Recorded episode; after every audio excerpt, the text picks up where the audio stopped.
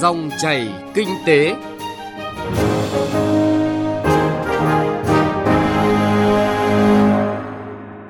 Biên tập viên Bảo Ngọc kính chào quý vị và các bạn. Mời quý vị và các bạn nghe dòng chảy kinh tế trên kênh Thời sự của Đài Tiếng Nói Việt Nam. Chương trình hôm nay có những nội dung đáng chú ý sau. Sửa đổi quy định về quản lý thuế đối với doanh nghiệp có giao dịch liên kết, phù hợp với yêu cầu thực tiễn. Startup Việt tự tin nhượng quyền thương hiệu ra quốc tế. Thưa quý vị, thưa các bạn, sau 3 năm thực thi Nghị định 132 của Chính phủ, doanh nghiệp phản ánh Nghị định 132 đã bộc lộ nhiều bất cập, gây khó khăn cho hoạt động sản xuất, kinh doanh. Một trong những quy định đang khiến nhiều doanh nghiệp gặp khó đó là quy định khống chế mức trần của tổng chi phí lãi vay ở mức 30%. Theo ý kiến của các doanh nghiệp và chuyên gia, 30% là mức khống chế ở các nước phát triển. Việc áp dụng mức này không phù hợp với thực tiễn của Việt Nam, một nền kinh tế đang phát triển với hầu hết các doanh nghiệp đều có vốn mỏng, đang trong giai đoạn khởi nghiệp và cần phải sử dụng nhiều vốn vay. Vì vậy, Việc sửa Nghị định 132 theo hướng bỏ trần 30% tổng chi phí lãi vay đang được xem xét, tạo thuận lợi cho sản xuất, kinh doanh của doanh nghiệp. Nghị định 132 quy định cụ thể chi phí lãi vay không được vượt quá 30% tổng lợi nhuận thuần từ hoạt động kinh doanh cộng với chi phí lãi vay và khấu hao trong kỳ. Hiểu một cách đơn giản hơn, nếu như tổng chi phí lãi vay của doanh nghiệp quá mức trần 30% thì sẽ không được tính là chi phí hợp lý, khấu trừ thuế thu nhập doanh nghiệp. Doanh nghiệp sẽ phải trả thuế cho cả phần lãi vay này nếu tổng chi phí lãi vay quá 30%. Theo các doanh nghiệp, việc nâng mức trần lên 30% đã khiến doanh nghiệp dễ thở hơn với Nghị định 20 trước đây. Quy định trần 20% nhưng vẫn chưa thực sự chút bỏ được gánh nặng bấy lâu nay. Ông Đinh Việt Anh, Chủ tịch Hội đồng Quản trị Công ty Cổ phần Sản xuất Đầu tư Hoàng gia cho biết, công ty đang rót vốn vào một công ty con để sản xuất nguyên vật liệu xây dựng theo tiêu chí xanh, thân thiện với môi trường. Do vậy, cần vốn lớn. Tuy nhiên, việc đầu tư vào công ty con đã khiến doanh nghiệp có phát sinh giao dịch liên kết và bị áp trần chi phí lãi vay của Nghị định 132.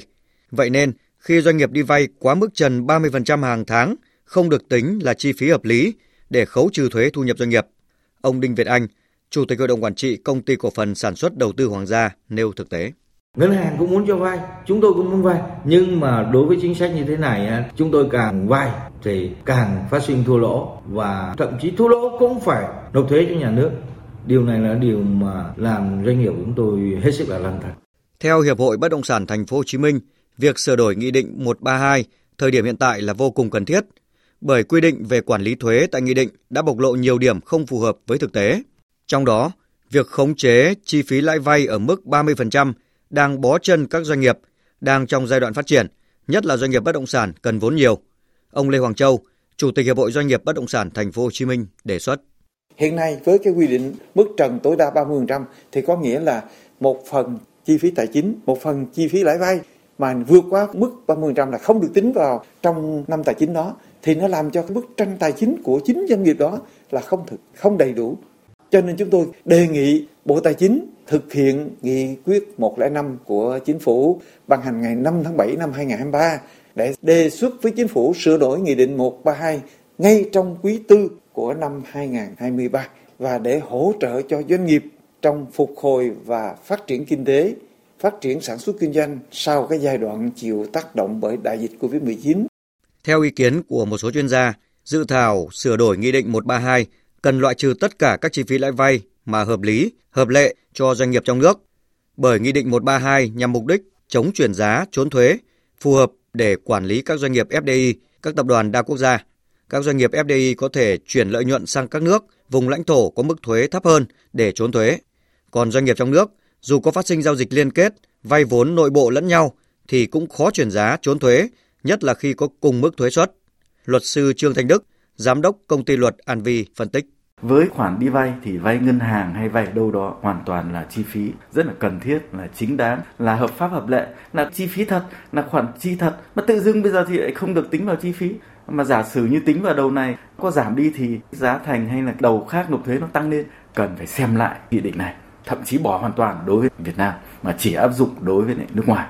Đối với doanh nghiệp Việt Nam thì đầu vào của doanh nghiệp này là đầu ra của doanh nghiệp khác và chi phí huy động vay vốn là hoàn toàn là thật là hợp lý hợp lệ là một khoản chi hợp pháp thì tôi cho rằng là không nên đặt ra vấn đề là hạn chế cũng như là không cho hoặc là có cái sự giới hạn nào hết. Các chuyên gia, đại diện hiệp hội cũng cho rằng Đối với một số doanh nghiệp có dấu hiệu trốn thuế chuyển giá, ngành thuế hoàn toàn có công cụ để thanh tra, kiểm tra và xử lý. Không thể chỉ vì một số doanh nghiệp sai phạm mà kìm hãm nhu cầu vay vốn chính đáng của tất cả doanh nghiệp còn lại. Ngoài ra, cũng cần nghiên cứu sửa đổi luật thuế thu nhập doanh nghiệp để các chính sách có sự đồng bộ, tránh việc sửa đi sửa lại nhiều lần. Hiện nay, các doanh nghiệp đang rất mong chờ Bộ Tài chính sớm sửa đổi Nghị định 132 về quản lý thuế đối với các giao dịch liên kết để kịp thời tháo gỡ khó khăn cho doanh nghiệp, tránh tình trạng doanh nghiệp lỗ vẫn phải đóng thuế, khiến doanh nghiệp ngại ngần trong việc vay vốn, mở rộng quy mô sản xuất.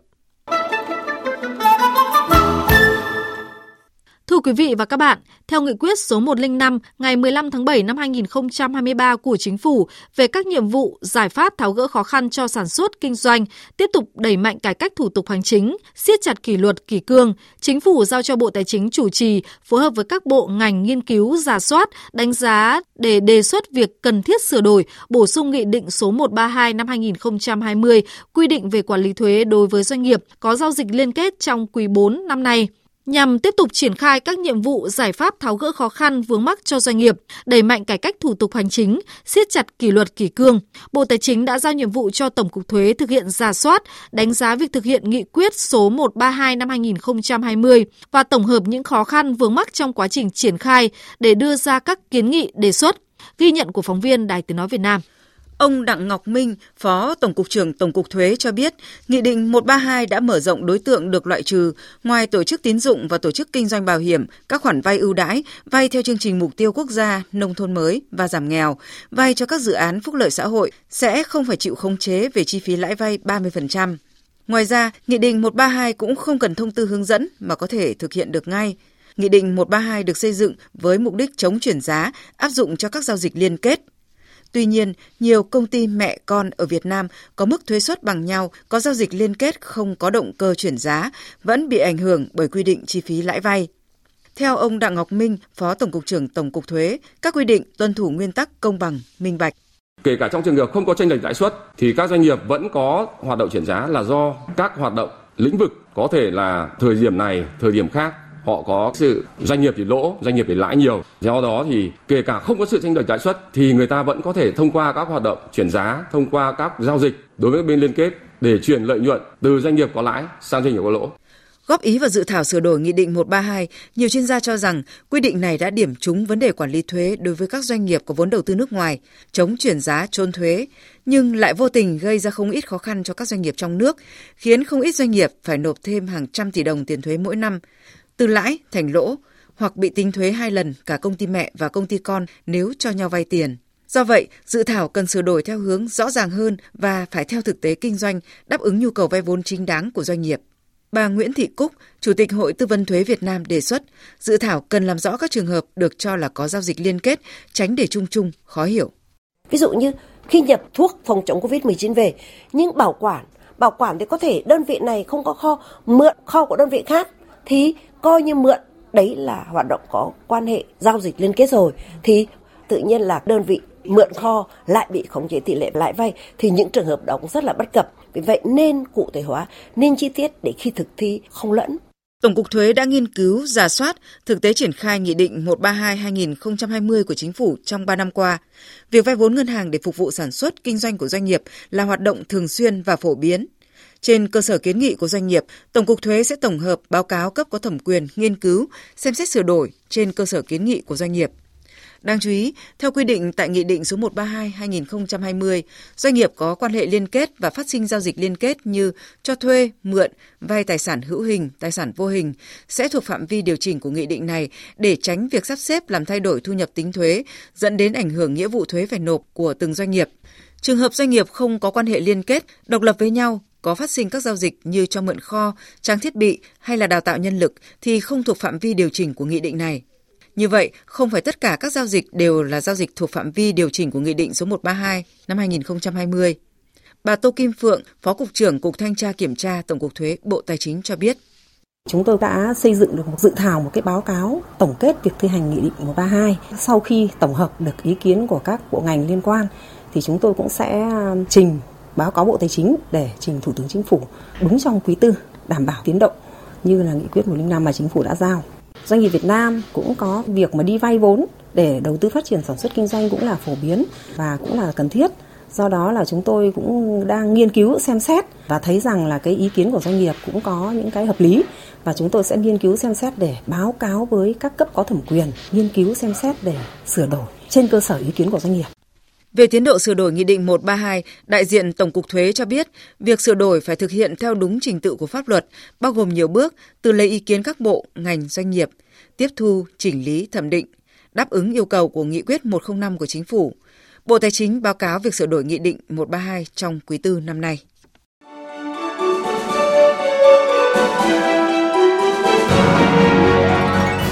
Dòng chảy kinh tế, dòng chảy cuộc sống.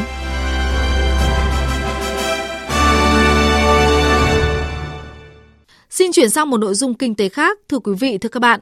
Mặc dù nhượng quyền thương hiệu được bắt đầu từ năm 2007, nhưng đến nay số lượng thương hiệu Việt được nhượng quyền khá ít. Thời gian gần đây, rất nhiều thương hiệu của Việt Nam đã thành công khi nhượng quyền ra nước ngoài và đây là tín hiệu tốt để startup Việt tự tin bước ra sân chơi thế giới. Phóng viên Nguyễn Quang, thường trú tại thành phố Hồ Chí Minh có bài đề cập. Tại Việt Nam sau đại dịch Covid-19, ngành nhượng quyền trở nên sôi động. Các mô hình nhượng quyền thương hiệu như trà sữa, cà phê, mì cây, ẩm thực, chăm sóc sức khỏe vân vân liên tục tăng số lượng bất chấp tình hình kinh tế khó khăn. Một số thương hiệu còn ký được hợp đồng nhượng quyền ra nước ngoài như dịch vụ chăm sóc mẹ và bé, Care Quýt Lớp, Phúc Ti, Phở S là những điển hình. Care Quýt Lớp được biết đến là dịch vụ y tế chăm sóc sức khỏe mẹ và bé duy nhất tại thành phố Hồ Chí Minh, được Sở Y tế cấp giấy phép hoạt động. Suốt hành trình gần 10 năm gây dựng thương hiệu, Care Quýt Lớp đã phục vụ hơn 55.000 mẹ và 43.000 bé. Nhiều bà mẹ sau khi sử dụng dịch vụ đã rất hài lòng và giới thiệu người thân bạn bè. Chị Trần Thảo Vi, người sáng lập cây quýt lớp, mang cho mình sứ mệnh chăm sóc sức khỏe cho mọi mẹ và bé trên khắp Việt Nam. Nay sứ mệnh ấy càng lớn hơn khi công ty mong muốn trở thành thương hiệu đồng hành cùng hàng triệu bà mẹ và em bé không chỉ ở Việt Nam mà còn ở quốc tế. Con đường còn dài, nhưng mà không có gì là không làm được hết. Phải có người xông pha, phải có người khai phá. Có thể mình thành công, có thể mình không thành công, nhưng mà cái hành trình của mình đi á sẽ thuận lợi hơn rất là nhiều cho những người sau này. Mình luôn nghĩ như vậy thì nó là động lực lớn để mình làm.